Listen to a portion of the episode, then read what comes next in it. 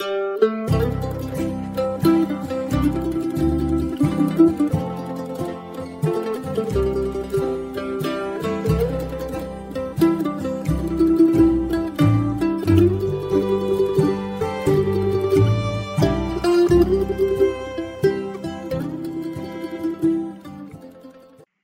to the audio ministry of Grove Park Baptist Church in Burlington, North Carolina.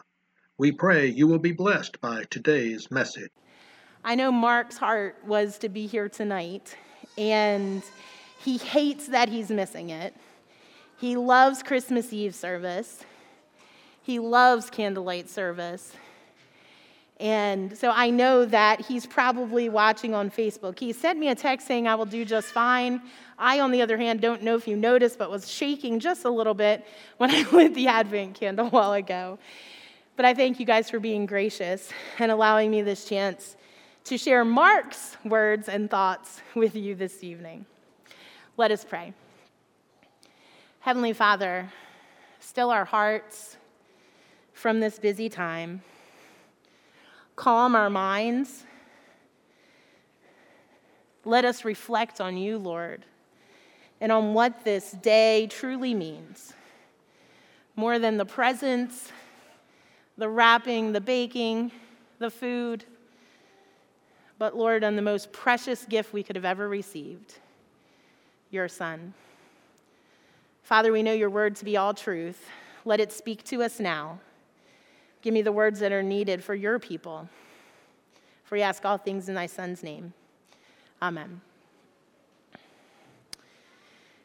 When I read tonight's text, the first things that popped in my mind were not the normal carols of the season. What sprang to mind were two of the definitive bands of my generation Smashing Pumpkins and REM. The title of Smashing Pumpkins' third album was Mellon Collie and the Infinite Sadness. And though spelled differently, I cannot escape that quite possibly that was what Joseph and Mary were feeling for large portions of our text melancholy and infinite sadness. Likewise, the overwhelming nature of the situation, despite all of the angelic encouragements, quite possibly could have caused them to consider singing with REM, That's me in the corner, that's me in the spotlight, losing my religion. In other words, in true Southern fashion, they are at their wits' end. And how could they not be? The text is riddled with their problems if we divorce it all from the Christmas sanitizing. Look with me at Luke 2. In those days, a decree went out from Caesar Augustus that all the world should be registered. This was the first registration when Quirinius was governor of Syria, and all went to be registered, each to his own town. And Joseph also went up from Galilee, from the town of Nazareth to Judea, to the city of David, which is called Bethlehem, because he was of the house and lineage of David, to be registered with Mary, his betrothed, who was with child. And while they were there, the time came for her to give birth. And she gave birth to her firstborn son, and wrapped him in swaddling clothes, and laid him in a manger, because there was no place for them in the inn. And in the same region, there were shepherds out in the field, keeping watch over their flocks by night. And an angel of the Lord appeared to them, and the glory of the Lord shone around them, and they were filled with great fear. And the angel said to them, Fear not. For behold, I bring you good news of great joy that will be for all the people. For unto you is born this day in the city of David a Savior who is Christ the Lord. And this will be a sign for you. You will find a baby wrapped in swaddling cloths and lying in a manger.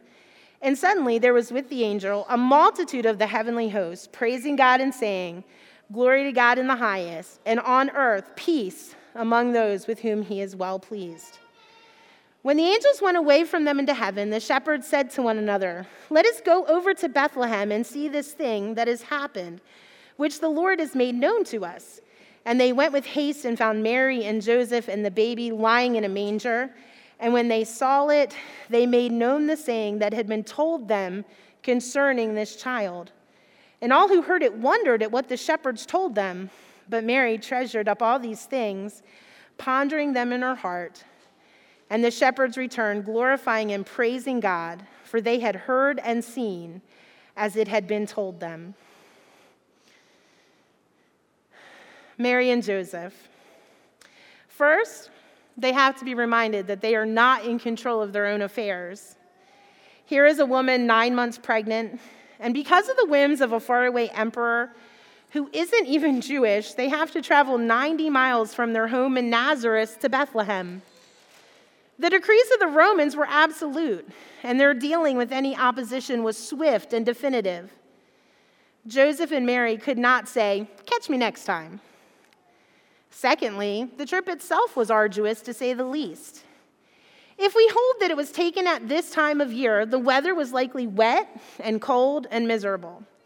You guys probably know a little bit of what that feels like after this week. It would not have been taken on the latest model of donkey, they would have walked. The route was a continuous trek up and down the mountains and hills. And we recall from a story that their as yet unborn son would tell years later that these mountain passes were perfect hiding places for robbers and thieves to jump out at any time. Can you imagine a woman walking nine months pregnant with all of that going on? The emotional toll on this young couple of having to be on guard for any eventuality had to have been monstrous. What they needed was love. To be sure, they will find some when they arrive in Bethlehem. After all, it is Joseph's hometown. It should be filled with relatives because they too have had to answer the summons of Augustus. And hospitality is a centerpiece of their culture. And yet there is no greeting. No greeting like when Mary received when she went to visit her cousin Elizabeth. There is simply the continuous refrain of no vacancy. Sorry, we don't have room. I wish you would have told us you were coming. We let your dad's third cousin, you remember cousin Jehoiakim, take the guest room. The nagging question must exist in the back of Joseph and Mary's mind Do they really lack room? Or is this their passive aggressive response to the fact that they don't believe in the divine conception of Mary's? They question our righteousness, our faith, our veracity. Is this how it's going to be from now on? Continuously shunned and ostracized, always lacking simply because we did the right thing? I can imagine the sense of frustration that is growing in Joseph. How just one more thing might push him over the edge. They just need to register and get back to Nazareth before the baby comes. Everything will be fine once they're back in Nazareth. And then it happens. Mary cries out, the contractions hit, her water breaks. There will be no escape back to Nazareth. The baby is coming now. And where is he to be born? In that oh so sanitary location known as a stable. Imagine the mental anguish this must be inflicting to experience childbirth, which was a dicey thing back then far from home in a stable, amongst the stable manure. And yes, as it is late on Christmas Eve, the newborn section at Bethlehem's Target was closed. And so, what do they have to wrap this tiny little baby in but strips of cloth? The strips of cloth all travelers carried with them back then, so that if they should perish on a journey, they would have something to be buried in because there was no such thing as a carrier service for funeral homes. The Mosaic Law was interpreted to require burial within 24 hours. A 90 mile trip from Nazareth to Bethlehem couldn't be accomplished in that amount of time. Contingencies must be made. And so here is the newborn Jesus wrapped in the shrouds of death. Just recounting the story makes me feel sorry for Joseph and Mary. We make them out to be superheroes, but they were just like us. Melancholy and infinite sadness had to be creeping as they sat in the corner, trying to stay warm and come to terms with being new parents. And who is to blame for this situation? Well, God is the reason they are in this position. And this does not seem like the treatment those who've been tasked with birthing and raising the Messiah should have to endure. Was it all an illusion? Has God forgotten them? While we're left to ponder this, though, notice in Luke the scene shifts. Now we sit with some more outcasts of society shepherds, ritually unclean, continuously because of their profession outside of the city, keeping watch against thieves as well, thieves of both the human and the animal variety. Does God remember them? Does God remember Israel and the promises of Messiah they might be discussing amongst themselves? There are rumors about an old priest having a son who was to be their generation's Elijah. Could it be true? How long must they remain under Roman oppression? Given how these Romans are acting. Is God even in control anymore? Beloved, you too may be in the same position tonight. Has God forgotten? The simple answer is no. God sends us continual reminders that He has not forgotten, that yes, He is continuously spinning toward the final fulfillment of His plans, that all peoples of the world may experience a relationship with Him and know his love, his grace, and his glory. To the shepherds, he sent a solitary angel who proclaimed, Fear not, behold, I bring you good news of great joy that will be for all the people. For unto you is born this day in the city of David a Savior who is Christ the Lord. And this will be a sign to you. You will find a baby wrapped in swaddling cloths and lying in a manger followed quickly by an angelic host, saying, Glory to God in the highest, and on earth, peace among those with whom he is pleased. There's a couple of things to point out here. First, these shepherds would, I suspect, get caught up on the fact that they would not be hearing this message if God was not pleased with them. Pleased seems to be a pretty tame translation, though.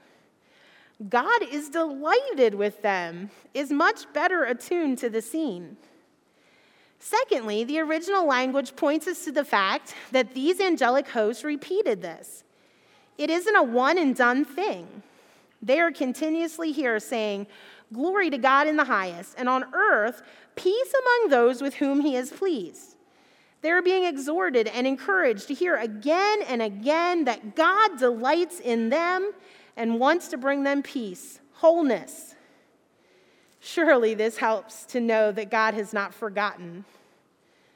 But what about the control part? I'm glad you asked. Let us not miss. The scripture says angelic host.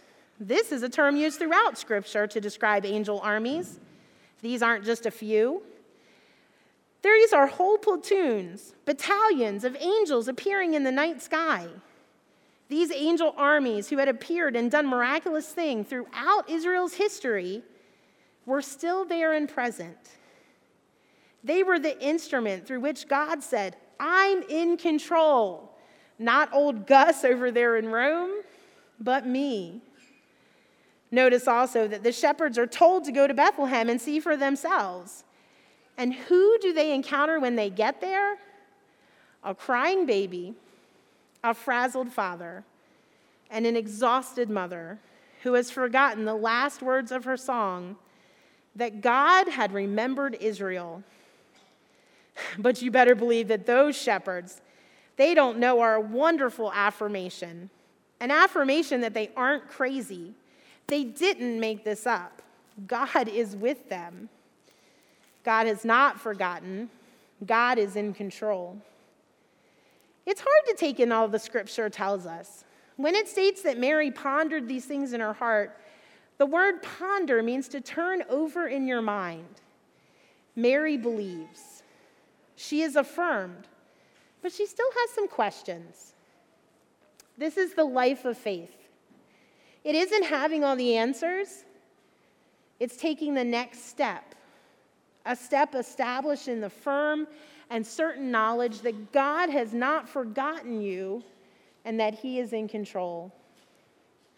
It's why Mary's son would have a final meal with his friends before he was to find himself in another borrowed cave, wearing strips of cloth, and say to them, Eat and drink and be affirmed and remember.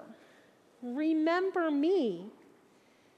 Remember that God has not forgotten you, He has rescued you.